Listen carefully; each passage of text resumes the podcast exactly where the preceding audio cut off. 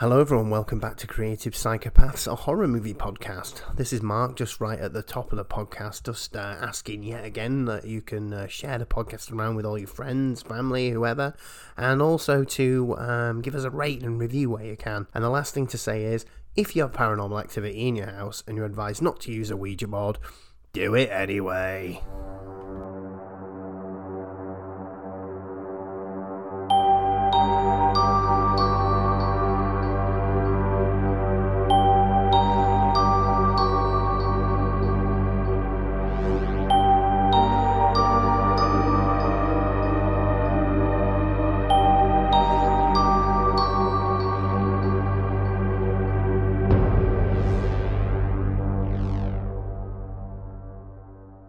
Hello everyone and welcome to Creative Psychopaths, a horror movie podcast where we talk to a guest about their horror history. This week we've got international podcast superstar and famed character actor Paul Salt. Hello there, and thank you for having me onto your show. You're absolutely... Yeah. You brought Blurg with you. Shit. He goes everywhere I do now. But yes, we are big in at least two countries, therefore, or at least as big as we are in two countries, so that does make us international. That counts as international. If you send one of your members abroad, you are international. So that's... Well, I have an Australian listener, so I think that makes me international. Oh, yeah, definitely. So... Head office in the UK, of course. Of course. We're running a big business until tax becomes a concern. Then we'll think about that. if this ever makes money, then I'll be very surprised. Right. So let's get going on this. So, what is the first horror movie you can remember seeing? Now, does Casper count? Because that's I think the earliest one I remember going to see. It did have some spooky moments. The Crypt Keeper from Tales of the Crypt is in there in a brief cameo, and he's pretty freaky for a kid to see. As is Clint Eastwood, which is also very freaky. Yeah, there's a bit where Bill Pullman looks in the mirror and his face morphs into various people, including not Bill Murray. Dan Aykroyd is in it earlier. It's Clint Eastwood, Rodney Dangerfield, which is a reference for the kids, Mel Gibson, and then, the Crypt Keeper. And if you don't know who that is, then it's just a very scary-looking face. Basically a skeleton. Yeah, he is. He's really unsettling. So that was early. I don't know if that counts as a horror movie, but... the thing is, my early cinema memories are a lot stronger than my early home video memories, so I can't say which video it would have been. But I do remember going to see The Haunting, 1999, the dreadful remake of Robert Wise's classic ghost story with Owen Wilson. Yeah. So, but I do remember liking the gothic atmosphere, the house, and even the terrible special effects. I remember being impressed by them as a kid. The bit where the bits of the bed come down and pin Eleanor to the bed. So I had bad taste as a kid, very bad taste. I had a conversation with someone the other day though that horror movies don't need good effects. And stuff like that. It's a lot. No, not good horror. In fact, I was going to say that some of my favorite horror looks cheap. You know, you think of something like the Blair Witch Project, it just doesn't. It looks incredibly cheap, but there's something so grody about that and so unsettling. Yeah, it's surprising what you'll accept as a horror film. Oh, absolutely, yeah. I mean, you get trained to it because so much good horror does not come from the sort of big studios, so you get used to the idea. I will say it's a lot easier for me to be charmed by, crappy 8mm horror than it is for crappy digital horror. It's just that grain carries just a little bit of weight and a little bit of menace. It does. Yeah. But that's true. The cinema. If it's home in general, then maybe Jaws, if that counts, because... we used to watch... Jaws absolutely counts. We watched that a lot when I was a kid, and I had to look away every time that head floats out of the boat. Yeah. That's a scary moment. Really scary moment. Or Jurassic Park with the raptors in the kitchen. I mean, it's just Spielberg. Spielberg used to scare me a lot when I was a kid. ET used to scare the shite out of me. He's a creepy-looking guy. And when that, especially when he turns white. Yeah, that's really unsettling. And there's a bit where someone barges in and sees them, and they're like, "Ah!" And he's like, "Mah!" And I'm like, "Oh Jesus, that's a hell of a thing." So Spielberg's got a lot to answer for. He's got a lot to answer for. Not to mention, Jesus, the children who were traumatized by Raiders of the Lost Ark at the end. Oh, yeah, of course. Oh, God. I recall being traumatized by Last Crusade as well. Oh, yeah, when he super ages. Ugh. That's a grisly fate for any villain. Jeez. At least he was a Nazi. Yes, kill all Nazis. I think we can get away with saying that. I think that one's okay. so long as they're Nazis, Spielberg can do whatever he likes them. Absolutely. That guy in the boat in Jaws, he was secretly a Nazi as well. Nazi fisherman. Yeah, maybe. Yeah. He was only catching... Yeah. Perhaps. He's hoping to feed the master race. So, given that, what point did you become a horror fan? You know, it's really weird because I was such a nervous kid. I remember being scared watching, like, cartoons and kids programming. Like, there would be a totally innocuous moment, but because they used, like, a weird noise or an unsettling visual, I would just be, like, really scared for the rest of the day. And it's then unaccounted for period of time. And by the time I'm 10, I'm asking for VHS copies of Slasher sequels for my birthday and asking my parents to record zombie movies in the middle of the night. No idea what happened in that interim. And I asked Mum in preparation for this. She didn't know. So, I don't know, maybe you're just drawn to the things that scare you. And I think my parents also enabled it because for as long as I remember, they had the Palace Pictures 1990 VHS release of The Evil Dead. Right. People can Google this and what it looks like. It was the first general release of the film after it was banned as a video nasty in the 80s here in the UK. So the box said at the top, "At last, it's back," which I didn't get because it was the first movie, but because it was gone. You weren't allowed to have this for 10 years. And my parents kept it on the top shelf of their VHS collection, out of my little kid reach, but not out of my little kid view. So it used to look down at me with its horrid red, green, and yellow cover. With its little bright 18 certificate button. And the spine had a grotesque picture of Ellen Sandweiss as the Deadite Cheryl, the basement kind of Deadite. Yeah. And yeah, I just used to see that and ask about it and be told, no, you're not allowed to watch that. Until I was 10. At about 10, before I left primary school, Mum relented and said, all right, you can watch The Evil Dead. At 10, wow. At 10, and the video started with an advert for Evil Dead 2, which you can still see on YouTube under the title Evil Dead 2 brackets 1987 UK VHS trailer from a channel called Horrorland Trailers. And that trailer scared me so much I had to stop it and wait for my sister to get home from school to watch the rest of it. She got home expecting CITV. This is not your average CITV. No, it's a new show that they're doing. It's very hardcore. I admire them a great deal. But yeah Mum... Funhouse has changed. What's happened to Neil Buchanan? But yeah, Mum... This is your art attack now. It's really an attack. Oh, look at the claymation. But yeah, Mum really loved Alien and The Wicker Man and Eraserhead and recorded those for me as well on sort of VHS. So VHS really defined my early experience of horror, that grainy kind of wobbly visual. So yeah, I don't know exactly. As it should. As it should. It's really good. It's a really good aesthetic. That's a good way to start. I think so. So I don't know exactly when I became a horror fan, but horror has been in my life for pretty much as long as I can remember. So since you were a kid though, at least, like... Oh, God, yes. For me, it wasn't until much later on. Really? That's... Yeah, the Poltergeist scared me so much that I couldn't go in to watch anything else. So that really was, spooky film. Yeah. Yeah. So, what's next? So, what is your favourite horror movie? Right. Well, unfortunately, because I am a horror fan, I have this. You know, if I were to turn my camera, you would see my horror collection, and it's a sizable old guy. And I want to say, oh, it's this really obscure Belgian horror film from the 1920s, you know, that nobody's seen and I know about because I did all the research. But no, it's The Shining, The Exorcist, and The Texas Chainsaw Massacre. Those are the scariest films for me. They're cliches for a reason, I think. Each one just light years ahead in communicating scary and unsettling ideas in a way that feels supernatural.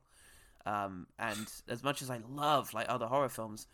Just the cinematic technique is so inventive and inhuman in places, in different ways, too. Kubrick in The Shining with his weird gliding camera that just menacingly follows his characters, and the Texas Chainsaw Massacre, which I don't know, it feels like it was just found. It's not found footage, but it feels like someone just found this movie in the desert, and it's horrible.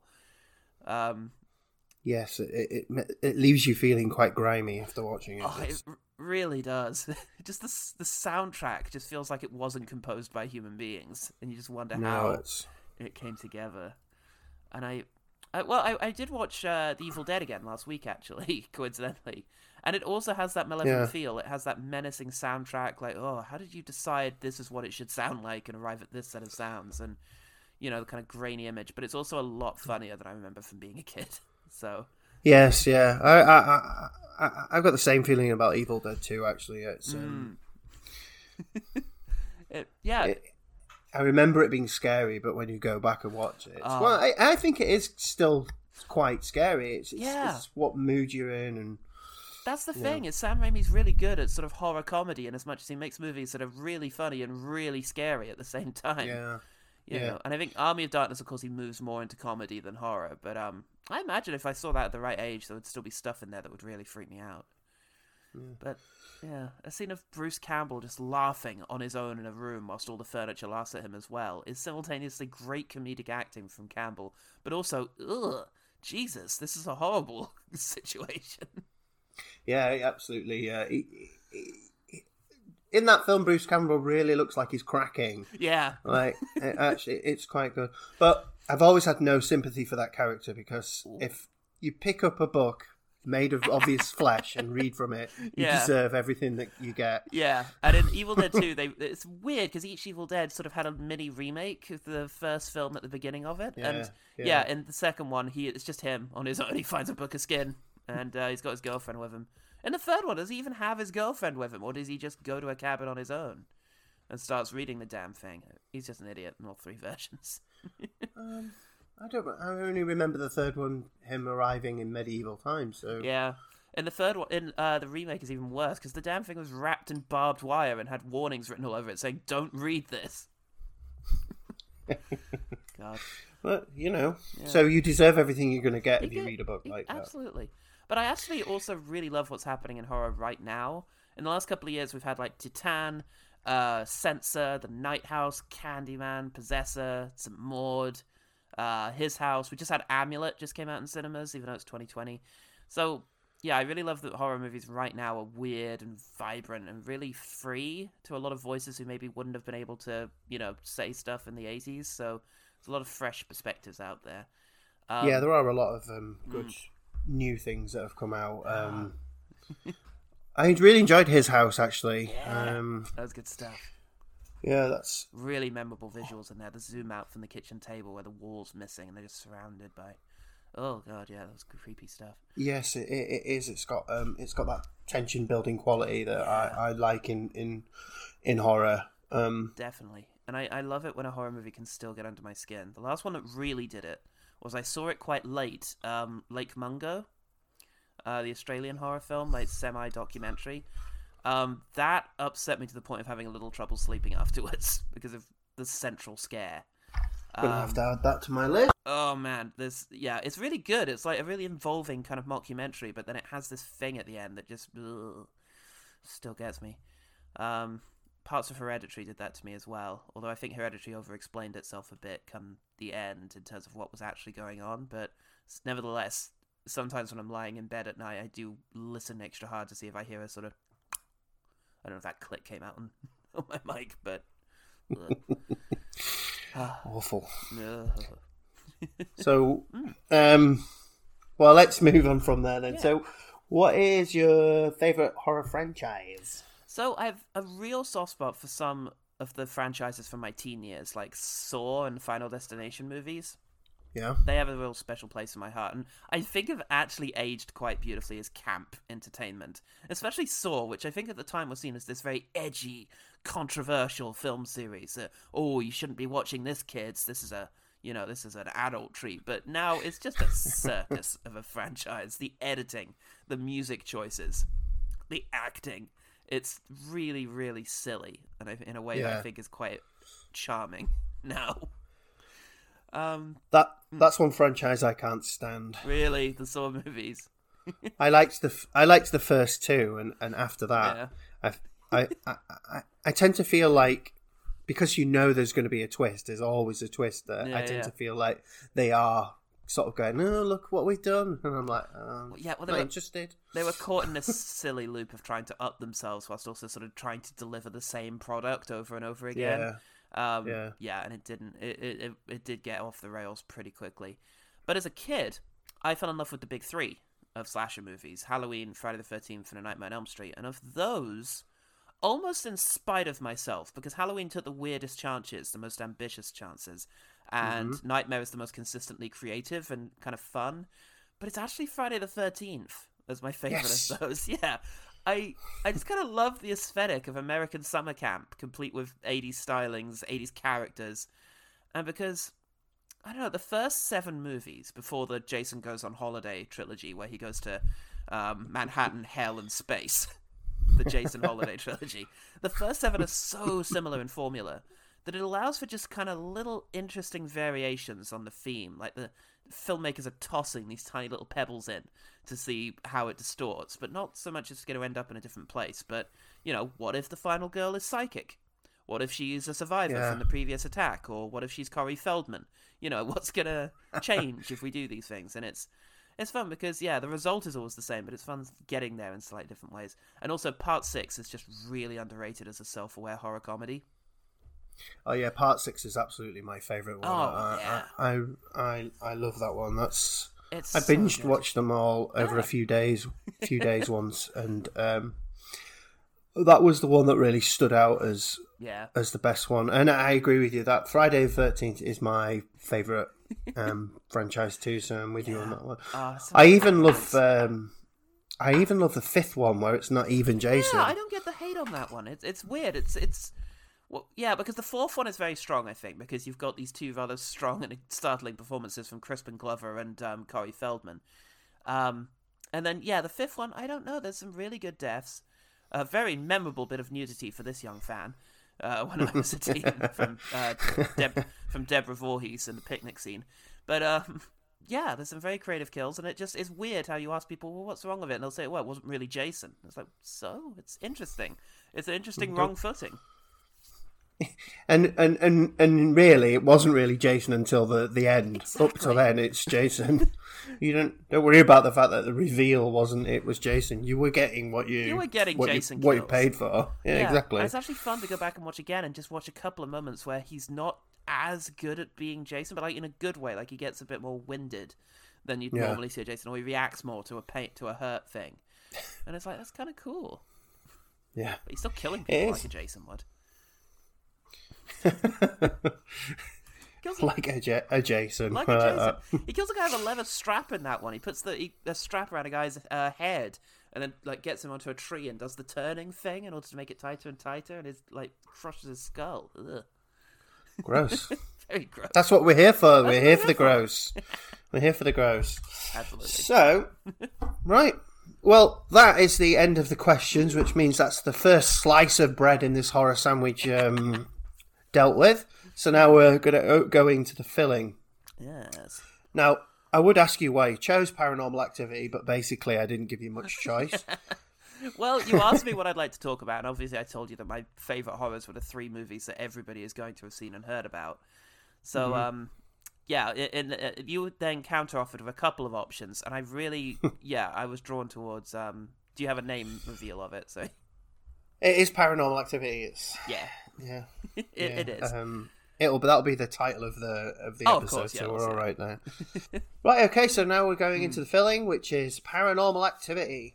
So a few facts to get us started. So apparently this film debuted at Screamfest in 2007, but it didn't get its theatrical release until 2009.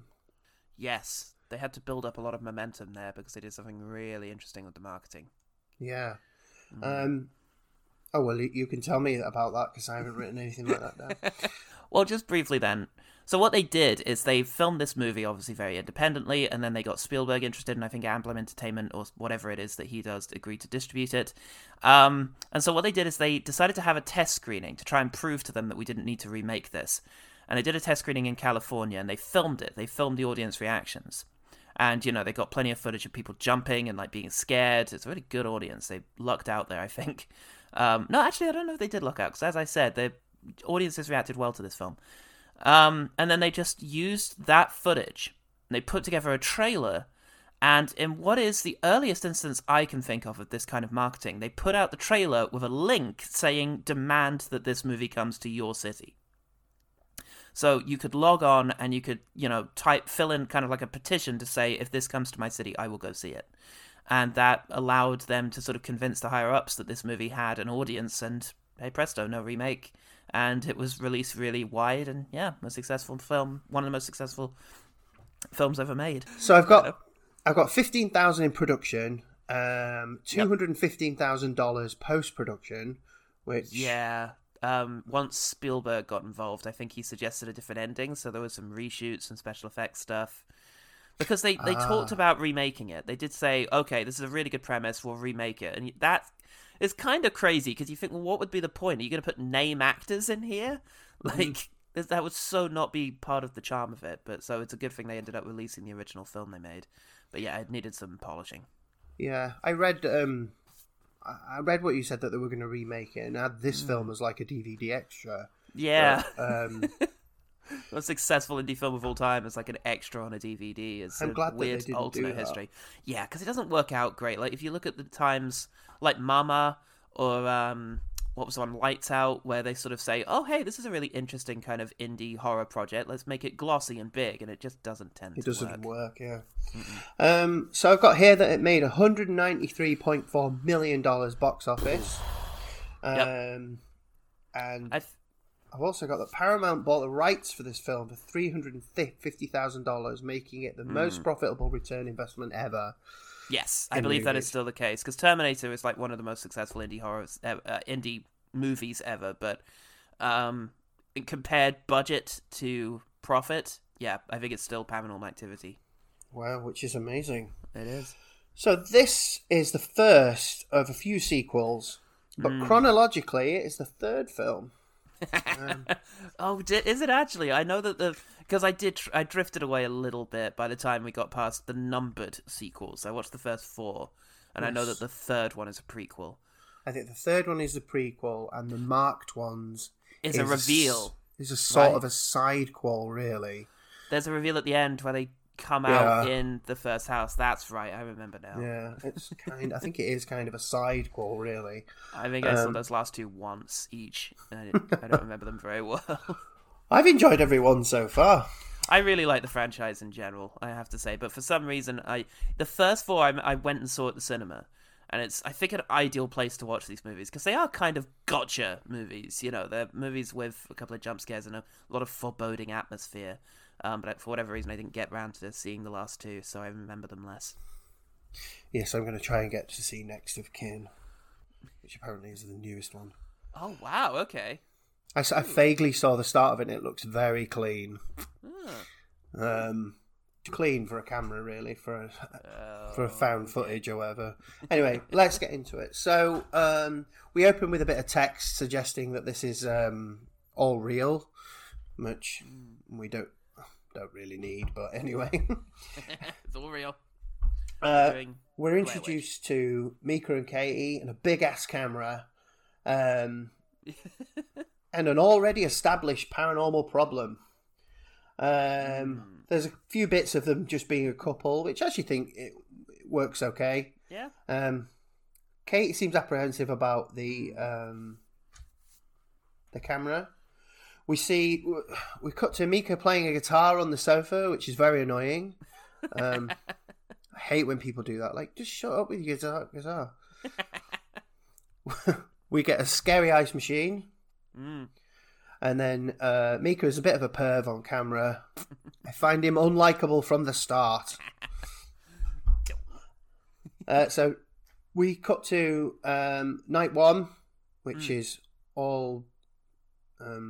you know, like night camera, what's the word? Night vision sort of thing. Yeah, yeah. What I did notice is here, I don't know if this is an American thing, but there's so much stuff on the bed before they get in the bed. Yeah, I've seen that in other American things, and I think it's an old sort of fashioned 90s comedian complaint that women like to put too many pillows and such and coverings.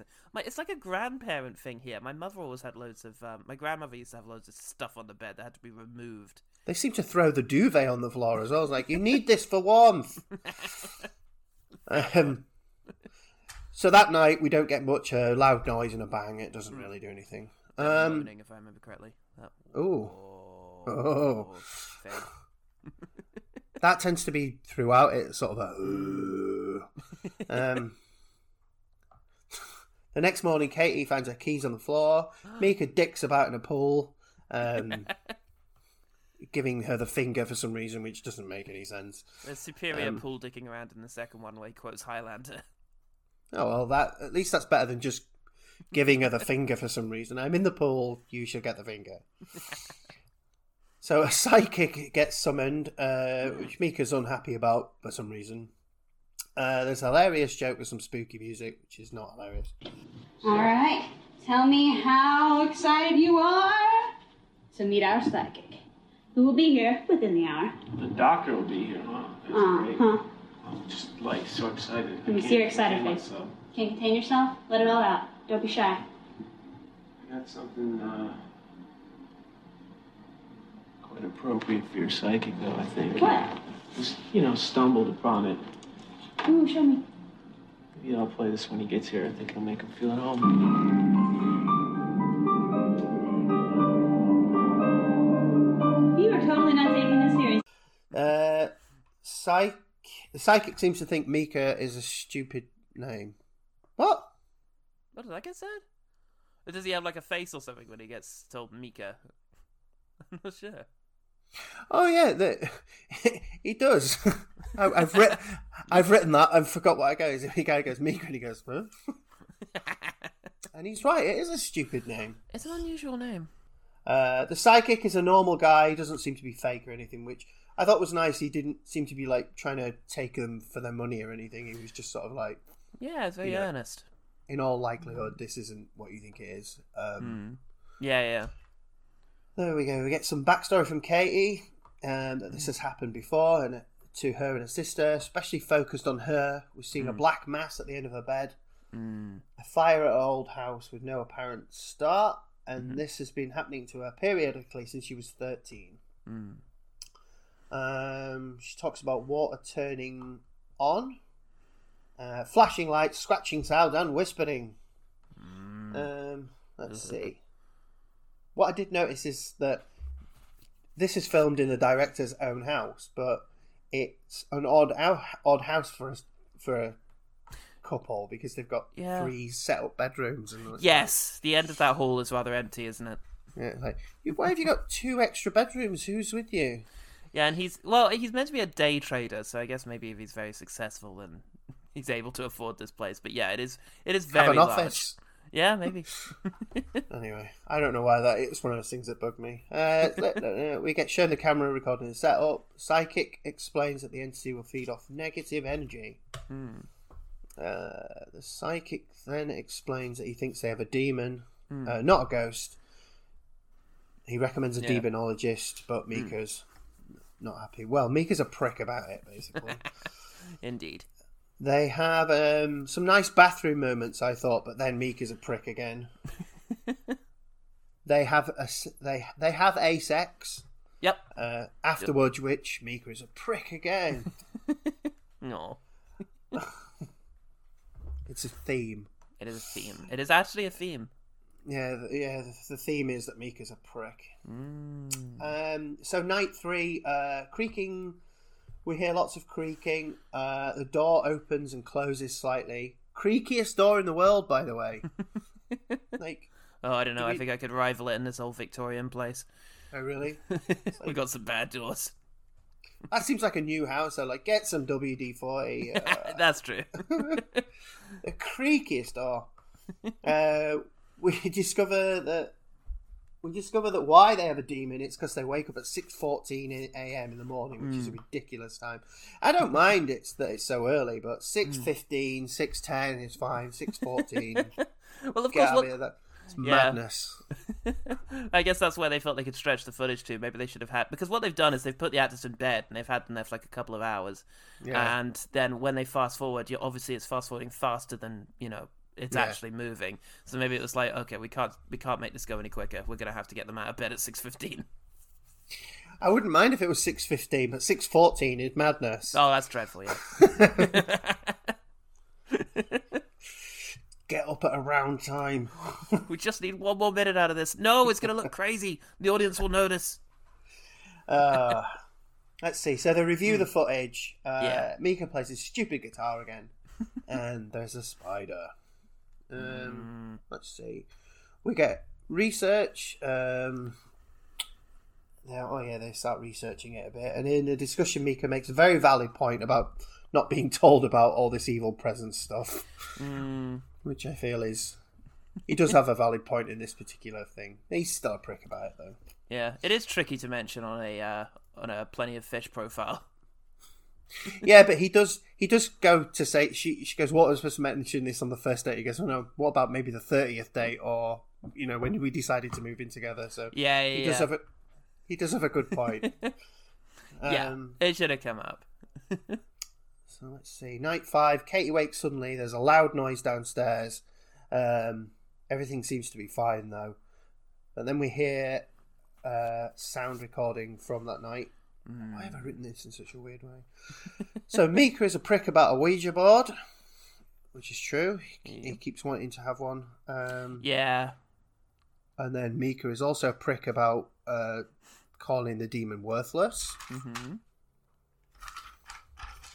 Then we get to night 13. We get loud crashes.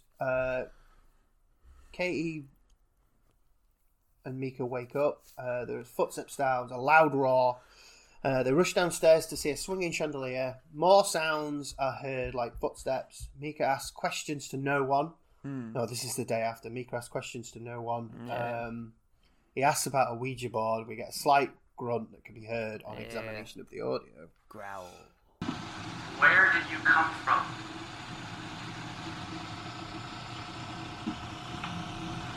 You have something to say in English this time? You got nothing to say, huh? Be happier talking with the Ouija board. Whoa. Oh.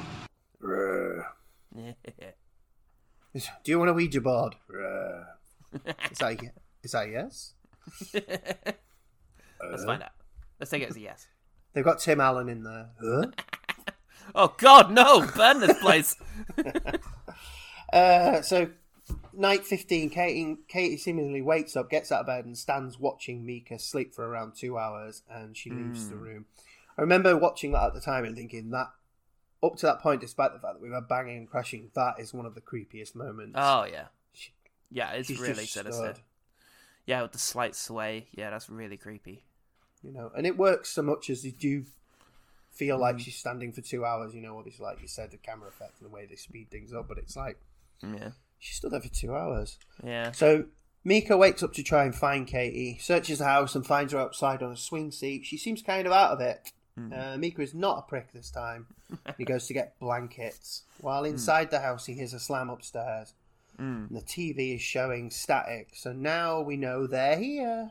There's a bit of a Poltergeist reference. Sure was. So Katie comes back upstairs with no memory of being awake. They next review the footage. They discuss some bad nightmares and how scared Katie is. Mika is still saying they don't need a demonologist. And this time the prick actually does set up a Ouija board before they go out. Yeah. Kate is real pissed off about it, but they go out. Yeah. They have a really shitty night out. Well, because he's a prick. Fair enough. The camera is on the Ouija board and... We hear a loud, continuous noise followed by a strong breeze. I've written planchette, is that right? Yeah, planchette, yeah. It moves around on its own, spelling something, but we don't really see what it is. It sets on fire. It's a good effect. I actually thought it was pretty good effect. There's a lot where you think, I know how they did that, but in this case it's like... you know, I can see magnets and stuff under a table, but there's nobody hiding under the table. I suppose maybe there isn't.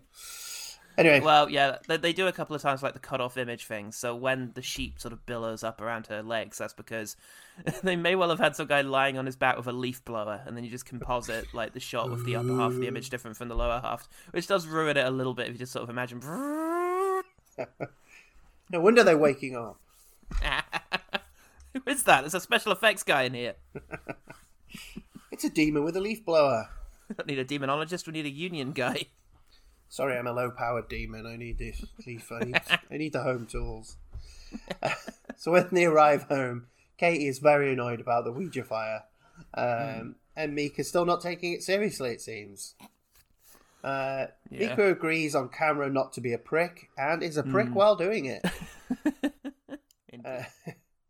I swear to abide by Katie's rules and regulations of camera use and other things. Whatever. Is that good enough for you? I think it needs to be a little more sincere.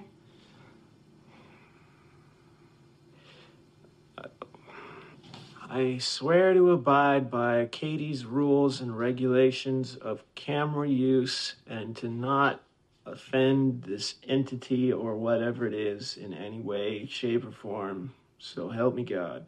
And I promise not to betray Katie's trust. Is there anything else? Katie's friend Amber comes over. She invites her to stay, but she said it's following me and not the house. Let's see. Mika spreads talc all over the upstairs. At this point, I'm like, I'm not quite sure what he's trying to prove, because there is obviously something in the house, so I don't know where he's going with it. At least we found out it's got weird, like, demon feet. Hey, you've got weird demon foot. Yeah. Let's see. Mika tells Katie to shut up. Why have I written that? Oh, I know why. Because she's talking, and before they go to sleep, he goes, "You're too quiet to talk. You're too pretty to talk." So excellent. Indeed. What a lovely thing to say. I think he's being a cheeky guy. He's also a twat. Yeah, he is an absolute prick. We hear loud footsteps, and we see footsteps in the powder into the bedroom. As you said, they're sort of three-toed, demony footsteps. They investigate, find an open attic door. Mika investigates and find a pricture, because he's a prick. Everything he finds is prick-themed. A burned picture of Katie as a child. They finally agree to call the demonologist after Mika is prick. Let's see. So when we get to night 18, lights switch on downstairs. A loud noise is heard. Then the bedroom door slams shut. A loud noise is heard behind the closed doors. Loud footsteps, but hey, nothing is there. They investigate. The door slams again, and then more loud noises heard in the bedroom. Very loud noises. And the next day, a smash is heard, and they discover a picture of the two of them, and Mika is smashed because he's a prick. He's also scratched. Got those claw marks over his face. By the end of this, that's what I wanted to do to him. What the fuck is that?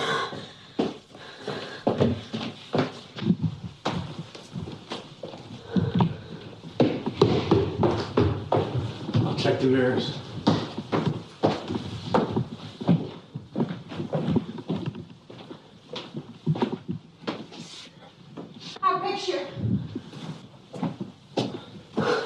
What picture? No, look.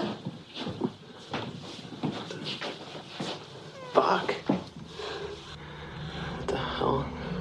How come my face is scratched and yours isn't? Something's here. This is bullshit. It's here.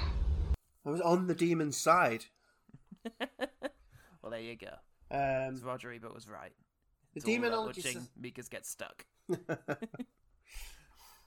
The demonologist is out of town, so the psychic comes back, but he fucks off straight away. Yeah, fuck this. He comes in and goes, "No, bye-bye." Help me. No. Wow. We need your help. This is overpowering. It's getting worse. Yes, it certainly doesn't like that I'm here, and I cannot help you. What? In fact, I've got to get out of here. No, this thing is very aggravated, the fact that I'm here. Wait, everybody calm down. We need your help.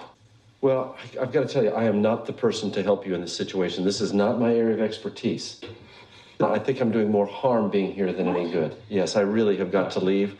And Dr. Avery's will be back in a few days, and when he gets back here, he'll take care of all the problems. What should we do? Should we leave? Should we... Leaving won't help at all. Let me see what I can do, but I've got to leave this room right now. This is no joke. I will help you, but I can't do this right now. No. Serious? This is I came here because I didn't think there was a demon.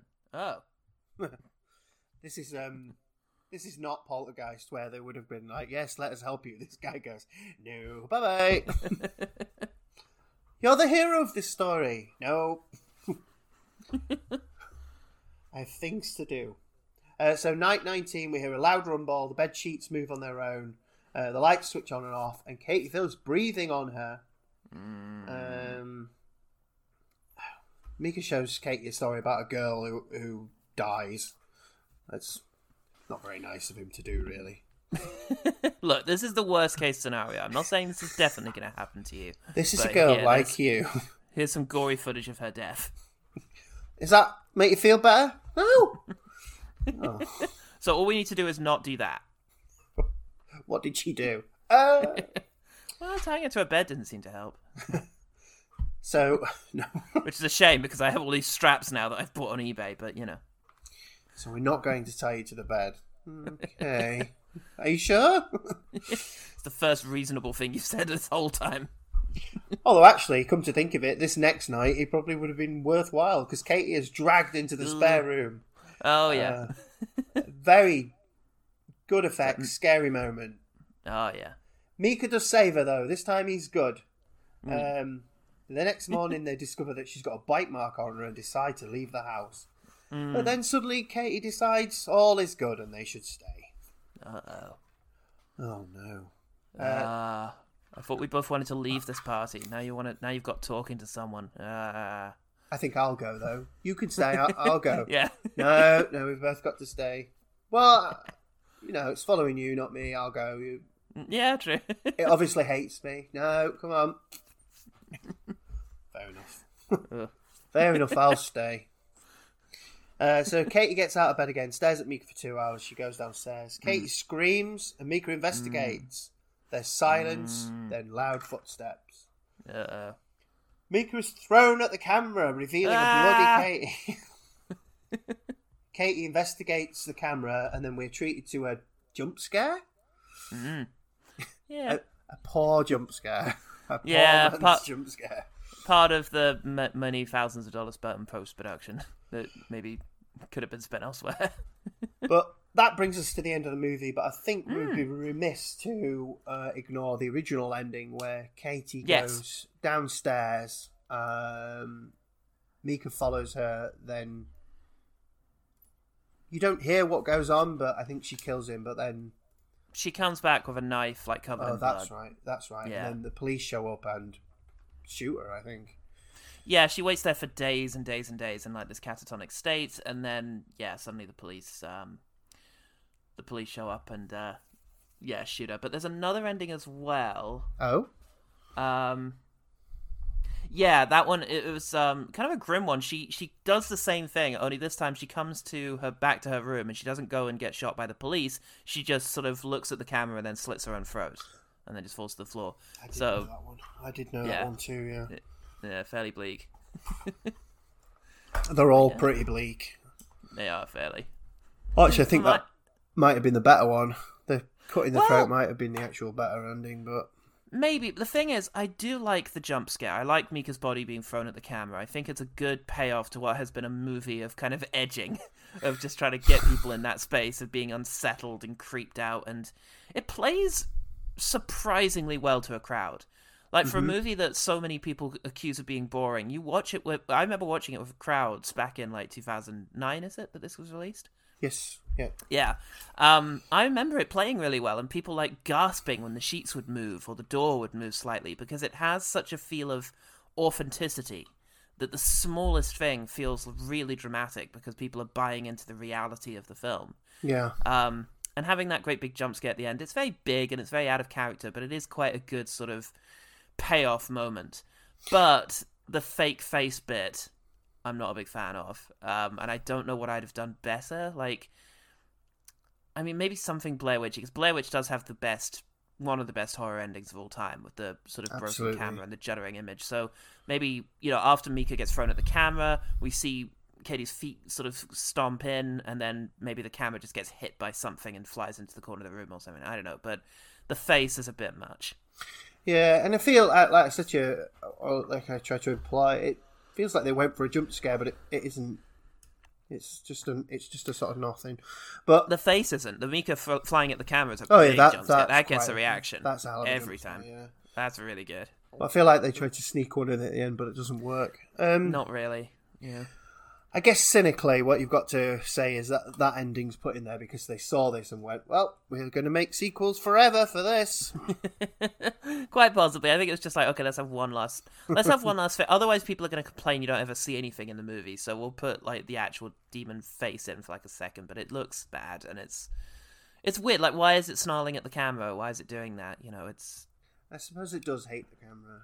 It does hate the camera and Mika, and the Mika camera is an extension of Mika, so. So, I've backed myself into a corner with my review system here because I'm literally, I'm only offering two options. So the option is it a creative psychopath or is it shit? I would say that this is a very creative psychopath. And I think by the criteria that I've come to understand it, it's very creative simply because it is quite different from what else was around. I mean, obviously Blair Witch was there, but that was 10 years earlier and had really not... The Blair Witch begot a few early noughties found footage movies, but not much. I think probably its most mainstream contribution to cinema was the fact that the beginning of that dreadful Texas Chainsaw Massacre remake is a found footage thing. That's probably the big kind of output there. But at the time Paranormal Activity came about in 2009... horror movies were three things. They were dreadful Michael Bay produced, often remakes of classic slasher movies, Platinum Dunes, that kind of thing. I hated those. They were the dying embers of the torture porn movement, which had started in like 2004 with Saw and Hostel, but was already starting to lose money, and the Saw franchise would last for another 2 years or so, which I think is 1 year. I think it ended in 2010, so it's on its way out. Right, yeah. And the third thing you get in your multiplex, you know, obviously good stuff happens in the periphery, but in your multiplex, the other kind of horror movie you're getting is Spanish language movies about ghosts that are coming over in the wake of Pan's Labyrinth. So like Julia's Eyes and The Orphanage, things like that, which are great, but the ghosts always turn out to be friendly and are actually trying to warn our main characters about humans who are the real danger, which is very cool and bespeaks a really interesting spiritual difference between us and, you know, the countries that are produced, the cultures that are producing these films. But I like my ghosts to be scary and bad and want to get you. So Paranormal Activity was such a refreshing change of pace. It doesn't have any, like, over-the-top violence for no reason. It doesn't have that grungy, noughties, green and yellow aesthetic. It doesn't want to do most of its jump scares with annoying stings, like sudden music stings of nah. You know, it's just playing it very cool, it's very subtle, and it's very menacing. And for that reason, it was a complete change of pace from everything around it. And I think it was kind of instrumental in terms of paving the way for the supernatural horror films that kind of dominated the 2010s, thank God. Yeah. Well, I'm going to give it a creative psychopath too. Yay! I still stand by the fact that I think this is probably the scariest movie out there. Oh, that's yes. You mentioned this in our Patreon thing. I did, yeah. I think it stands out as the scariest movie. What I will say about it, given this way of doing podcasts, when I watched it, because I watched it twice. When I watched it, I got that feeling watching it because you get involved, and like you say, it's like edging, and it gets you all the way there. And I really enjoyed it, but the second time, like, writing out the plot and everything, I really found the characters to be really frustrating. Oh, no. I have to say, I do find them fairly endearing, especially Katie, but The thing about Mika is he's more than just a prick. He's a very bad boyfriend because he is not listening to her. So the ghost of this movie is a good stand-in. In all good supernatural horror movies, it's not really about the thing that's haunting them. It's about the impact on the relationship. And I could equate it quite closely with my experience, my second girlfriend's experienced depression. And I was basically the Mika to her situation. I wanted to fix it. I wanted to solve it, and I had methods that I researched, and it was like, this will fix it. And when it didn't fix it, I got frustrated, often with her, and I was a dick. And I feel like this is something that's being challenged in movies, and so I can find it somewhat relatable. And it's kind of like Midsommar, you know, with the boyfriend and that. Midsommar's more full-on in terms of this boyfriend is a fucking monster. But this movie has Mika, and yes, he is a prick, and he's ignoring her, he's going against her wishes, he's not listening to her, and he's treating this thing as a problem he needs to fix for her, sort of, you know, the white knight in this situation. And he gets fucking murdered for it. You're right, though, in what you're saying. Mm. It's just that what gets me in this is that it's not like one of these situations where it hasn't had it proved to him that what's happening is so he just keeps trying to prove it more and more decisively. He just keeps trying to prove it more and more decisively, but then, you know, and ultimately he gets killed for it. So yeah, he does. He doesn't know how to handle it. He doesn't respect the idea that these demonologists might have a better idea of what's going on than he does. Which, you know, if you want to follow my mental health metaphor, could be, you know, psychiatrists and therapists. You know, it's like, they can't fix you, I can fix you. You know, and it's just, he's just such a toxic boyfriend. And he's awful. I couldn't stand him. Personality-wise, because it's Mika Sloat and Katie Featherston, it's their actual names, and a lot of it was improvised by them, and there were little bits, so I find their relationship fairly charming. I like the sex joke thing of that was illegal in at least 7 states or whatever it is it says. It's cute. No, you're right. A lot of the interactions on camera are really good, and there are bits. A specific part, which, you know, is strange, but where she warns him not to go any further back because he's going to trip over something. So yes, it really adds to the realism of that particular situation. I was like, oh, yeah, that's good, though. Yeah, I like that. And there's a sequence in it that I find really menacing. And it's weird because it's not a moment that sticks out to many other people, but it's the bit where they hear something in the attic. And so they're going to go up there and explore. And Mika has the camera, and without going into the attic himself, he shoves the camera up there and turns it round so he can watch the footage back and see if there's anything up there. And it was so interesting because I couldn't think of any other horror movie where the audience is diegetically being forced to go somewhere where our characters are not. You know, our characters are too afraid to go into the attic, but we're going. We have to go. We're going up there for them. And that's, a really interesting moment. It's really spooky up there. It's all dark and there's that bright light. And they only find the picture in the end, but there's a lot of suggestion in there. And you keep scanning the rafters to see if you're going to see like a hand or a pair of eyes or something looking back at you. And it's, really spooky. Yeah, you're right. I've never even thought of it like that. Ooh. Scared me again? Yeah. Quick check behind me. It's fine. Everything's fine. Ah! The speakers have been trying to sell for 3 weeks. Ah! That is scary. That is genuinely scary. Especially if they're on the old Facebook marketplace. Are these for sale? Oh. No response. Right, so let's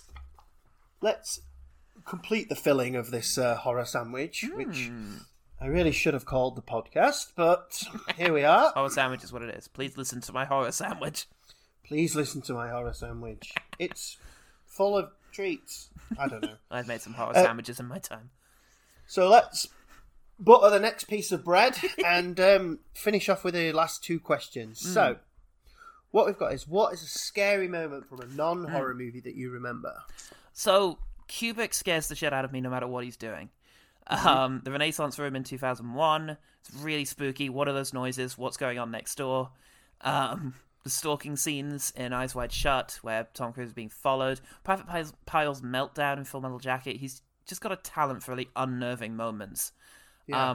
But also, the man behind Winkies and Mulholland Drive is the best jump scare in any movie, because that movie tells you exactly what's going to happen, and then it happens, and it still scares the living crap out of you. So, yeah, that's a good one. I love that question, because I never know where people are going to go with it. Yeah, I try to think, because obviously, you know, my mind immediately goes to, like, that very old Nostalgia Critic video, you know, spookiest moments in, like, kids and family entertainment and stuff. And I try to think of if there were any moments from, like... I remember James and the Giant Peach, the rhino, scared the crap out of me as a kid. The big rhino that's also a storm cloud. I remember being spooked out by that. And I remember the Crypt Keeper in Casper scaring me, so... Those, I guess. But yeah, as an adult, these are the moments that still scare me when I'm watching these things. Fair enough. Right. Okay. So, if you could make a non-horror movie a horror movie, what would you choose? Well, Christopher Nolan originally developed Inception as a horror movie, and I'd be curious to see what would have happened to that if he kept going. In particular, I'd be interested to see what Christopher Nolan would do about a horror movie, and it's hard to imagine him doing that now that he's the big blockbuster guy, but yeah, never say never. Maybe Oppenheimer will be really spooky, but that would be interesting. But when The Mummy came out in 2017, the Tom Cruise Mummy, yeah, all I can remember thinking is, why would you try and make a shared universe out of classic horror properties by turning them into bland action movies? Why would you not try and make a blockbuster horror universe a la The Conjuring verse with these properties? But so that one I would have been like, well, that's a no-brainer, surely. But The Invisible Man moved us back towards that, and I don't know if they're still planning on doing a shared universe with it. I think they're doing sequels to it, but yeah, fingers crossed that Universal have remembered the thing that every studio in the world seems to forget, which is that horror movies tend to make money if you put them out there. And it's an experience that lends itself to going to see at the cinema with other people. So you will actually get people leaving their homes to go see a horror film. And yeah, just hopefully they'll remember that, make horror, and put it in cinemas. Yeah, you're right. No, that mummy movie really should have been... I don't know why, like you say, I don't know why it wasn't a horror movie. It just, why turn it into even just a scary movie of any... You know, any kind, but... you know, that's a non-horror movie, because I don't think you could really call Brendan Fraser's The Mummy a horror movie as such, but I do remember being very frightened by Imhotep once he starts staggering about the place. I was going to say, yeah, it's got horror elements. Like, I think so. You know, especially, we've got decomposed body and steals someone else's sort of life and what have you, so actually, yeah, that does work out. That does work out as... It's certainly got good horror elements in it. Yeah. Certainly more so than Tom Cruise's. Yeah, and Brendan Fraser is scary, charismatic, so, yeah. Well, that brings us to the end. We've finally slapped that final piece of bread on, so all we need to do is cut it into triangles or squares or rectangles or whatever. Triangles is correct.